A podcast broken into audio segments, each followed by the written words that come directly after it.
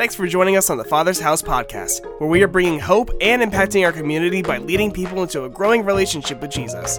We're so glad you're here, and wherever you're listening from, we believe your life will be transformed through this week's message. So let's jump right into it. All right. Good morning, Father's House. How's everybody doing? You gonna come watch that movie with me? Yeah, it looks pretty high speed. I'm look, really, really looking forward to it. So let's get our tickets and let's pack this place out. It's just not for the Father's house. Let your friends know, your family know. Again, I think we can put 440 or 452 people in here, depending on how many extra chairs we put. Let's pack this place out for that movie. Okay, so if you have your Bible with you today, or your phone, or whatever you use to contact the scriptures, let's hold this up and let's say this together. This is my Bible. It is the Word of God. It's life to me. Today I receive the Word. I confess. My mind is alert. My heart is receptive. I am obedient. I will never be the same again. In Jesus' name, amen. so let me remind you a life hack. You know, it's a trick, a shortcut, or a tip that helps everyday life easier. But with technology, some life hacks just go out of style and they're no longer useful. So today I'd like to look at some old school life hacks. I'm going to need a help, so Josiah, come on up here, buddy. Give my, hand, give my little buddy a hand as he comes on up here. Come right over here, young man. We're going to give you this microphone. You got to hold it right up All here. right. All right, so I'm going to ask you a series of four questions. Got a prize for you, so I want to see if you can figure out what these items are. Okay? Should be pretty easy, all right? Ooh, that's What a hard this? one. What is Um, this? a pencil. A pencil. So close, Josiah. So close. It's not a pencil. It's what we use to fast forward the cassette tape to get right past the leads so when we made our mixtapes, it would start and get the whole song.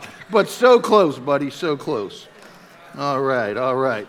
So, speaking of mixtapes, what is this? Shout it out when you know it.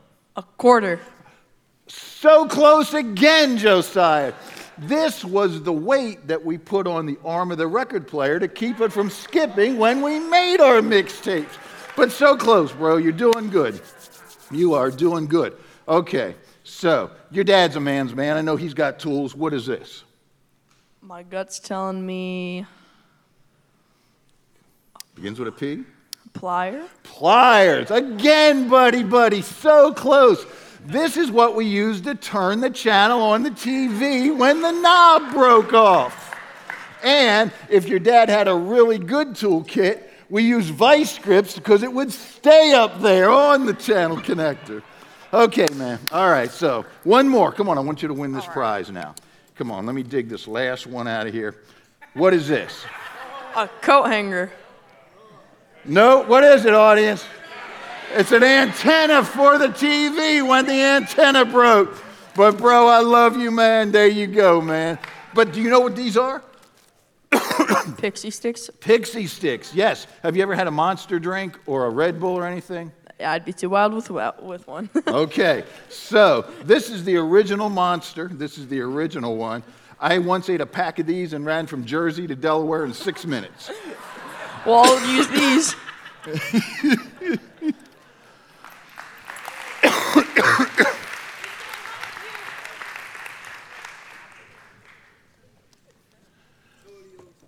Old school, old school. Excuse me. All right, so the, we know that some of these old school life hacks have gone out of style because they're no longer useful. But what we've learned in our series is life hacks from Proverbs or the biblical wisdom that we're learning from Proverbs never goes out of style. It is always good for us. And so last week, Pastor Ben did such a great job in teaching us about the monster within and how to control it. I had to confess to him afterwards. I was like, buddy, because, you know, Pastor Ben and I are pretty good friends. I was like, if you wanted to counsel me, you could have took me out for coffee instead of just preaching to me in front of everybody. I don't know about you, but that one hit home for me, how to control that monster within. It was a really good teaching.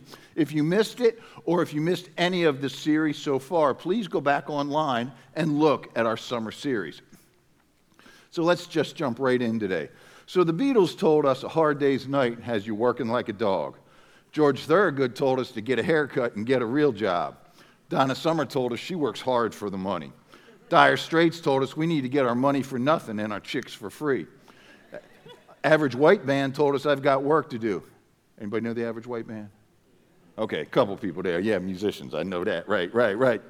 Moe Dee said I go to work. Huey Lewis told us we're taking what we're getting because we're working for a living.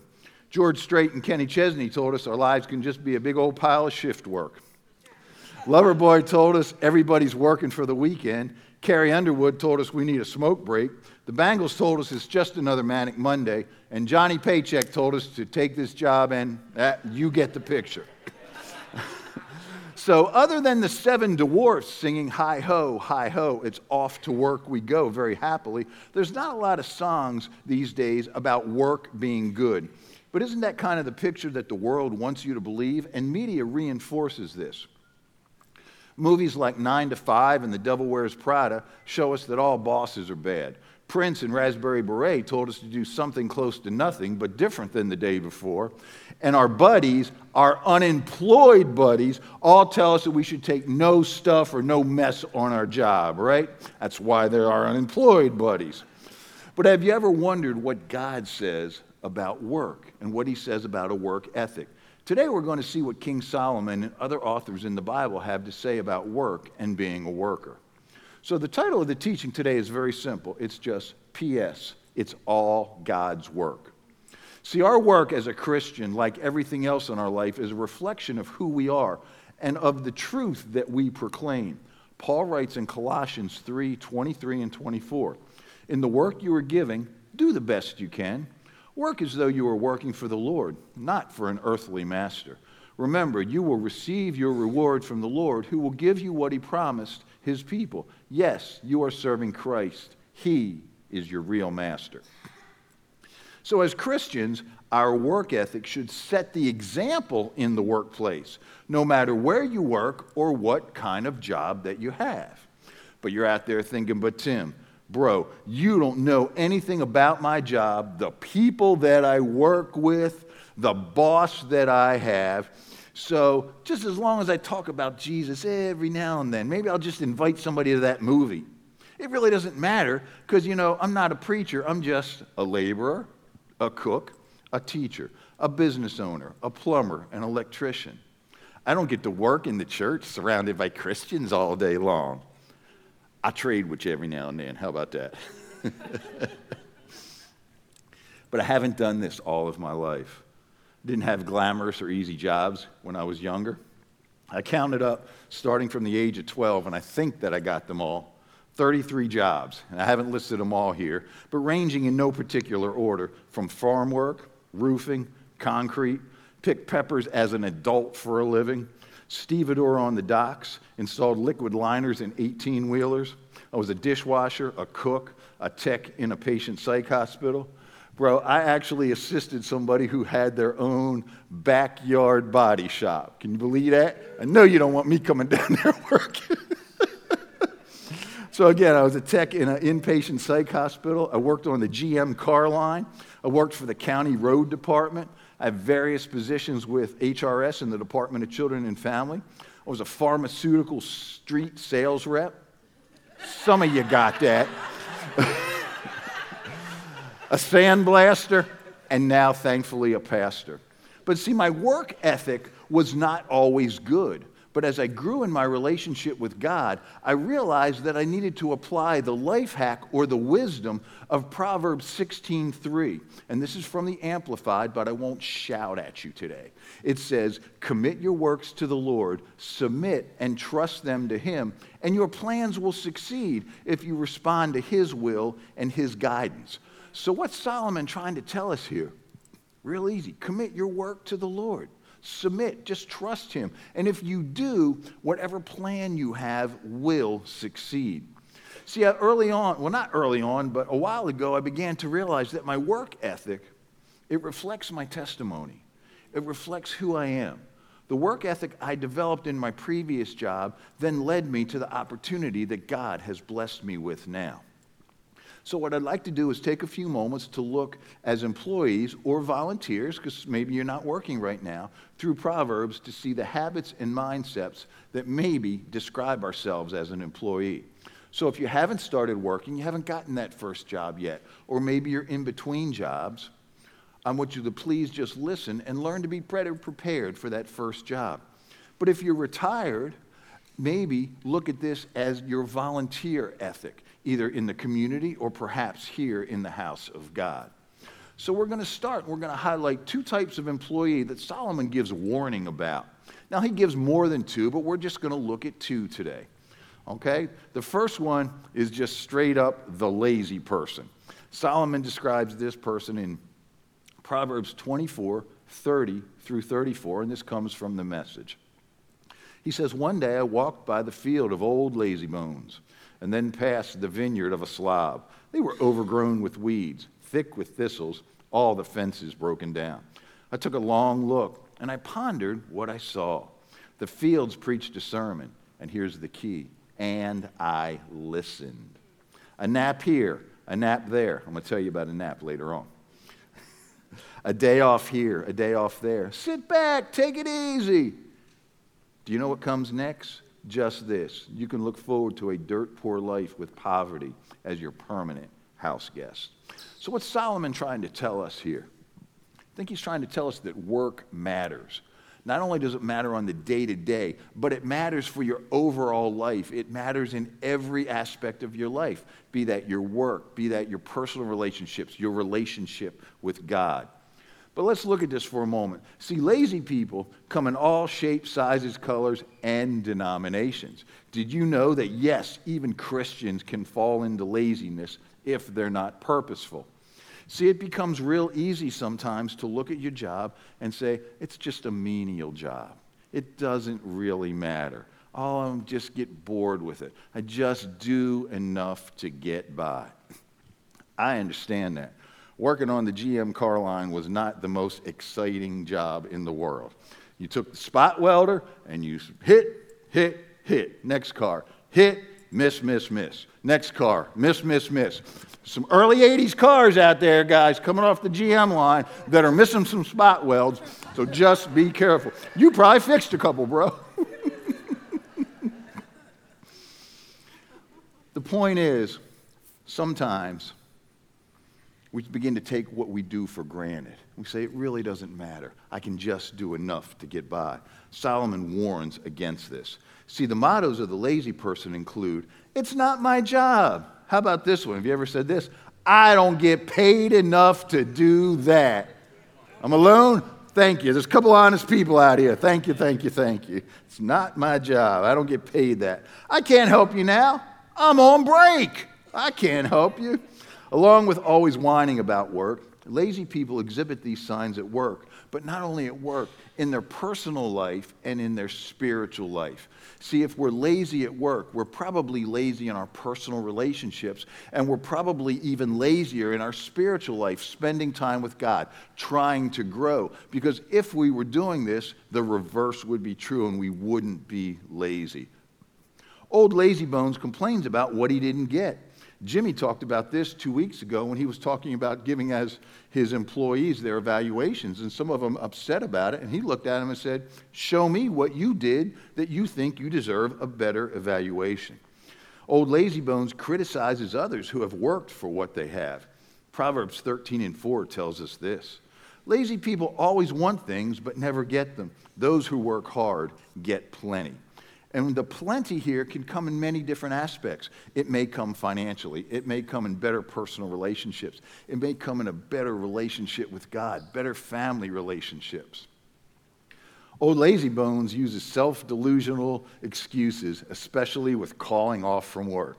You know, I spent 15 plus years in management, and this may be the best call off I've ever heard, and it's from Proverbs 22 13, again from the Amplified. The lazy one manufactures excuses and said, There's a lion outside. I will be killed in the streets if I go off to work. Now, that's a pretty good excuse. Frank, you ever try that one, man? Not that one. Me neither, buddy. Mike should have tried that a few years ago, though. Old Lazy Bones has no motivation to start. Excuse me. On the job. I'll get to that tomorrow. I'll take a day off. Nothing wrong with taking a day off we all need to rejuvenate. as long as we are putting out the work that is expected of us. At home, old lazy bones says, I'd just rather take a nap. I'll watch TV rather than get things done. At church, ah, I'll start the Bible reading plan next time. I don't need to do that now. The fast, nah, maybe next quarter I'll fast. Old Lazy Bones says this maybe next time I'll go to Growth Track. Maybe I'll find somewhere to serve. Besides, it's not my job. I don't get paid to do anything around here. To sum it up, Old Lazy Bones has big dreams, but no follow through. Proverbs 21 25 tells us this Lazy people will cause their own destruction because they refuse to work. So, the second person that Solomon wants to teach us about is called the deceiver. Solomon describes this person in Proverbs 11 and 13. A wicked person earns deceptive wages, but the one who sows righteousness reaps a sure reward.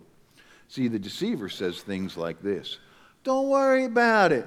Come on, come on, come with me. We do it this way. Everybody's doing it. How about this? When you were young and you gave that excuse to your mom, did she ever say this? If everybody jumped off the bridge, would you jump off too? Well, see, old lazy bones just, said, or the deceiver rather, just says, Come on, we don't have to work hard. Everybody's doing it. Come on, we can take an extra 30 minutes for lunch. Everybody's doing it. How about this one? The deceiver says, They owe it to me. I work hard around here. See, the deceiver is the person who works harder at doing nothing but looking busy, especially when the boss is around, or portrays themselves as somebody they are not to gain favor. So I told you I'd tell you about taking a nap later. Let me tell you about when I was a deceiver employee, not serving the Lord. I worked for the Salem City Dress Factory. Okay, it was a manufacturing plant that manufactured dresses. Big warehouse. I worked in the warehouse and the rolls of fabric were so huge. They were stacked floor to ceiling, and they were so big that you had to move them with a forklift. So, what we would do is we would um, move some of the rolls and create like a little hole in there, and then we would all take turns going up there and taking a nap. So, yeah, I was actually that deceiver who took a nap on my job again before I was following and serving the Lord. The deceiver has no loyalty, they'll jump ship when things don't go their way and tell their own version of what happened to anyone that will listen. Solomon gives us a lot more examples of people on the job that we don't want to be. See if you can find them as you are reading and listening to the proverb of the day. Today's the 16th. You should be reading Proverbs 16. I want to just stop here for a minute and just tell you something that God dropped into my spirit. Maybe it's for you, maybe it was only for me.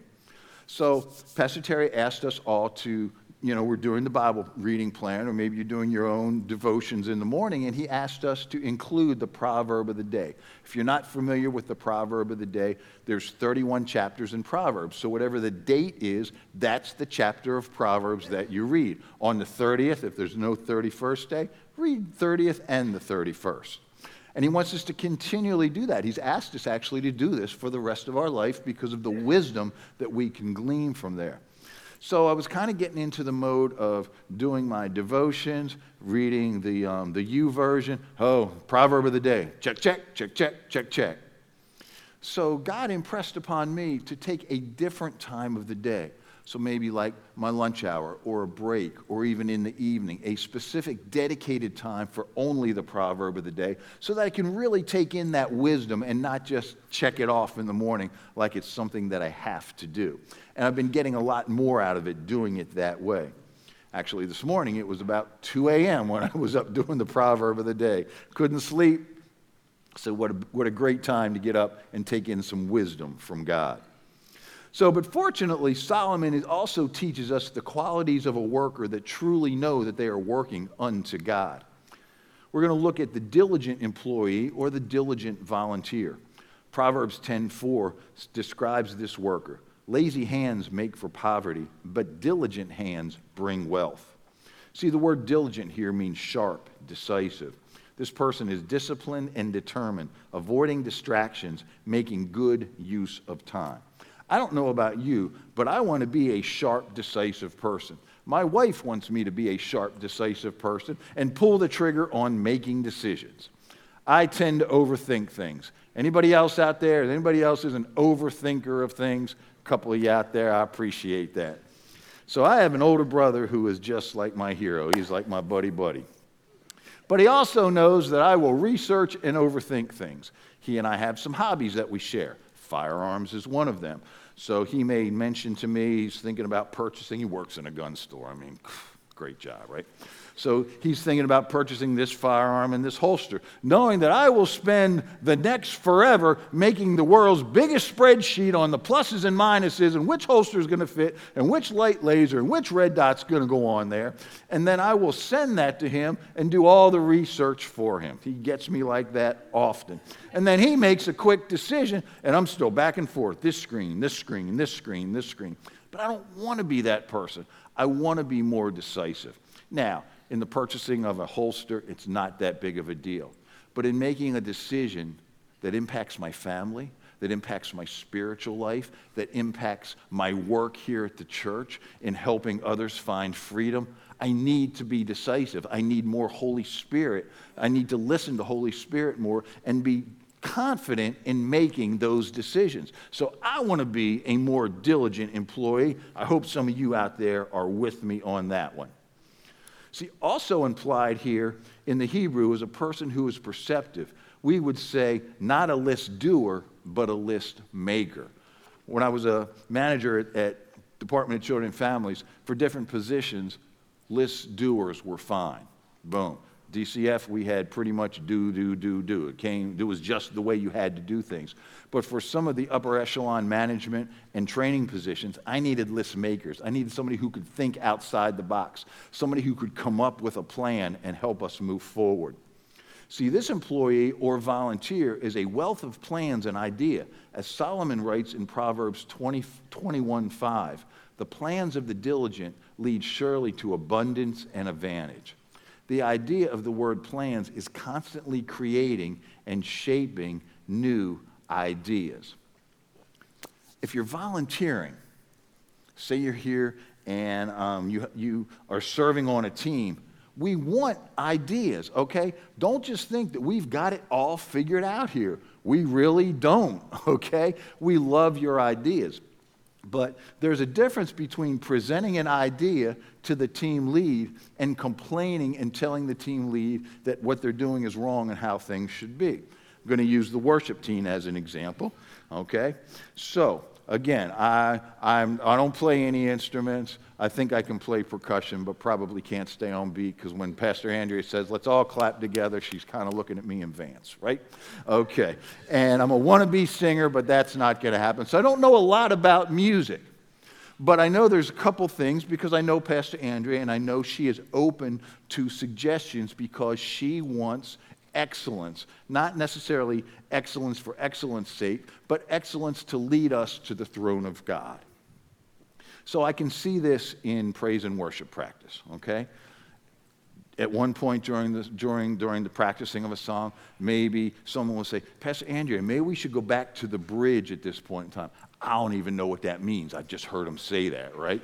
now, that sounds like a pretty good suggestion. Pastor Andrea, maybe we should go back to the bridge at this point in time versus, Pastor Andrea, how come we don't ever sing the songs I want to sing? How come I can't ever lead? You know what? We should sing everything this way and not da. See the difference? There's a difference between suggesting a God given idea and just complaining for complaining's sake. So we want to be that person that Holy Spirit is speaking new and great ideas to make things better, either on your job or where you're volunteering. The next type of employee that Solomon talks about is called the skillful employee or volunteer. Think about your work or service in the past week. If someone looked over your shoulder, would they have seen someone skilled, efficient? Do you have the technical expertise to carry out your job with competence? Are you keeping up to date by taking courses, reading books, listening to podcasts? This goes for our spiritual life also. If the only time you are taking in anything from God is on Sunday morning when one of the pastors is standing up here speaking, you are severely lacking in all that God has for you. You're lacking in the power that He wants to give you. You're lacking in the confidence that Holy Spirit wants to speak through you. You're lacking in the armor of God to take on everything that the world is throwing at you. So we need to be skilled. We need to be listening to podcasts. We need to be reading the Bible. We need to be reading up on new things that, you know, books that people are writing, music. We need to be listening to worship music and taking in all that Holy Spirit has for us. So I want to give you this quote, and this is by um, Marine General and former Secretary of Defense Jim Mattis. Um, this quote says this Be brilliant in the basics. Don't dabble in your job, you must master it. Now, Jim Mattis, along with being a brilliant Marine general and a former Secretary of Defense, is an expert in leadership. I've really been um, just reading a lot of his leadership books lately and trying to glean everything that he has. He takes what he's learned and taught in the Marine Corps and uses it in everyday life to increase leadership skills. A very, very brilliant man. See, the world needs desperately to see Christians who are skilled in their vocations and care enough to spend time to hone their spiritual and vocational skills. Solomon re- reminds us of the rewards that come to us when we are skilled. He writes, Do you see someone skilled in their work? They will serve before kings. They will not serve before officials of low rank. It's Proverbs 22 29. And again, some of you may say, Tim, hold up, hold up. My boss is not a king. He or she is. I get it. I've had some of those bosses, okay? I've worked with some bosses that weren't really great leaders. They were just more that tell you what to do or tell you what you did wrong. I had a managerial experience. Ray and I, we've talked about that. I've had a managerial job with the um, state of Florida. It was on the regional level, and I was working for a lady that I admired greatly. She and I had worked many projects together. She hired me on um, a, as a regional manager. First, pro, first project that I did, she sent back like a third grade English paper with red marks all over it. I was like devastated. I'm like, you know, I'm thinking I'm an adult. You know, we could have had a conversation about this. So, this was someone who was technically skilled in her job. She was, number one, a great social worker, and she was a great project manager. She just didn't have great people skills when it come to leading her team. So, we've probably all done that. But at that point in time, thankfully, I was serving God. And so I'm with you on that. And I had to remind myself again that even though, yes, technically she's my boss, I'm working as unto the Lord. And I still had to give it my best, my all, and honor her and never disrespect her. Just give her as much of the, the best of my ability as I could. So, speaking of bosses, if you are a leader, team leader, volunteer, or maybe you're a boss or a manager, Solomon tells us that we should be what he calls the thoughtful boss. See, as a boss or a supervisor or a team lead, do you manage or lead? See, a long time ago, back in the probably the 60s and 70s, as, as, as leadership and management began to grow, moving from being a boss to a manager was a real plus. And if you were a manager, that was great. But then we even learned and we got a little bit smarter and we found out that being a leader is much more important than being a manager. You need to learn how to lead people, to get the best out of them, not just manage the work well, you have to lead people and learn who they are. So I could spend a whole teaching on this, but we'll just quickly look at how to lead biblically. See, old school bosses stayed in their offices and told people what to do and how to do it. Think of the, the manufacturing plant, whatever they're manufacturing. You got the workers on the line, and then you got the, the, the boss up there in the window looking over the line. You know, he's got the long sleeve shirt on, the tie that's half pulled down here, sleeves are rolled up, and all he's doing is opening the door, opening the window, and hollering down because people are doing things wrong. That's not a boss that I think any of us want to work for. But a transformative leader, they're thoughtful, they genuinely care about the lives of those they lead. Leaders uplift others, and they hear their workers' wishes. Philippians 2, 3, and 4 tells us this In whatever you do, don't let selfishness or pride be your guide. Be humble, honor others more than yourselves. Don't be interested only in your own life, but care about the lives of others. Again, at Department of Children and Families, we used to call this MBWA, Management by Walking Around. So, what I would teach new supervisors was this don't stay in your office. You should spend most of your time walking the floor in and out of your employees' offices, okay? Learn who they are, learn things about their family, okay? If you know that one of your workers' granddaughters plays softball, Hey, next week, find out how did she do? How did the game go? Let them know you're interested. See, when you connect with someone personally, it does a couple things. Number one, technically speaking, if I can connect with you personally, I can probably train you better in the technical aspects of the job. Elias and Rochelle are business owners, and they have a very technical job. It's a body shop, all right? I want my body shop repairmen to know how to repair the car and repair it well, right? Okay, if they're good people, if they're nice, yeah, that's okay, but I want them to know how to do that. But however, for Elias and Rochelle, and they are great leaders on their job, they are fantastic leaders. They not only rebuild cars, they rebuild lives. They take people who need their lives rebuilt, who have technical expertise, and they lead them not only to be a better person, but they lead them in the things of God. They pray on their job, they talk to people on their job. And see, they walk around, they get to know. I've had conversations with Elias, and he has shared some things, not not you know things that like gossipy things but share things and say tim this is going on with one of my employees. Would you join me in praying for this personal thing that's going on? And they lead and they guide them and i honor them for that. That's a that is just who we should always strive to be as we're on our jobs as bosses. So they uplift people. Again, Marine General and former Secretary of Defense Jim Mattis advises leaders to do this. He says if you'll combine competence, caring, and conviction, you'll form a fundamental element of leadership. Think about that competence. I mean, let's face it, especially in the world we live in today with technology, you got to be competent, okay? Pastor Terry and I are hanging on to yellow pads, but we also know we got to know a little bit about computers. So you got to be competent on your job okay? You have to be caring.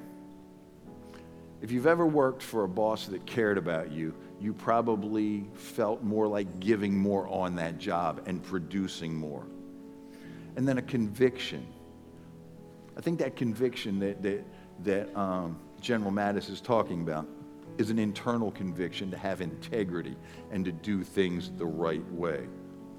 Excuse me. And I think that forms the fundamental element of leadership. I think I can sum up the whole teaching with Colossians 3:25, and this again is from the message.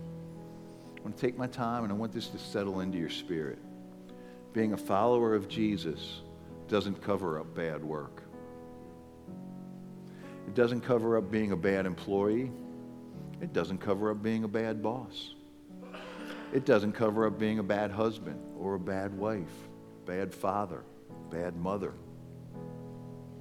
It doesn't cover up being a bad friend. Wherever your circle of influence, wherever Christ has placed you, whether you're in the work field or whether you're in school, I know it's summertime getting ready to go back to school, or whether you're in the community, just merely being a follower of Christ does not excuse our bad attitudes. Okay, we all have bad days. That's okay but it doesn't excuse us continually having bad attitudes. It doesn't excuse us continually not producing the work or the relationship that Christ has called us to, to produce, either again on the job or with those that you come in contact with. Because, see, when it all comes back to it, It's all about Him. It's all about what He is calling us to do. Your job in the community, you are all ministers.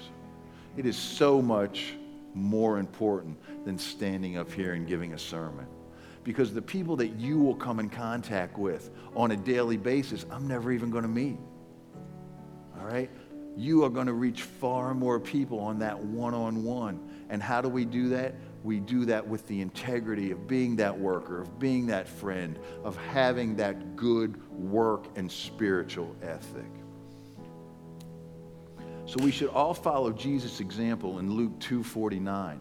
Jesus said to them, and he was just a child when he said this. He was lost, wasn't lost. He was his parents thought he was lost.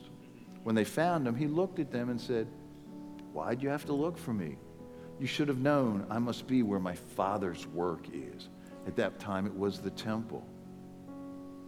Nowadays, your Father's work is anywhere He has placed you.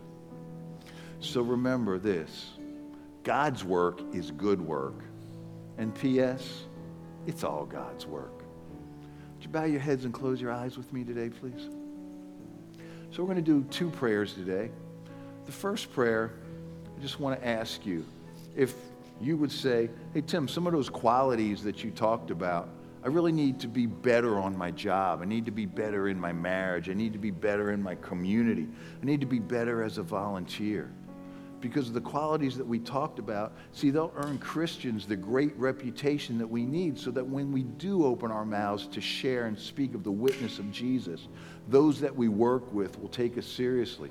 We'll be able to live out Matthew 5 16 that says, Let your light shine before men in such a way that they may see your good deeds and your moral excellence and recognize and honor and glorify your Father who is in heaven.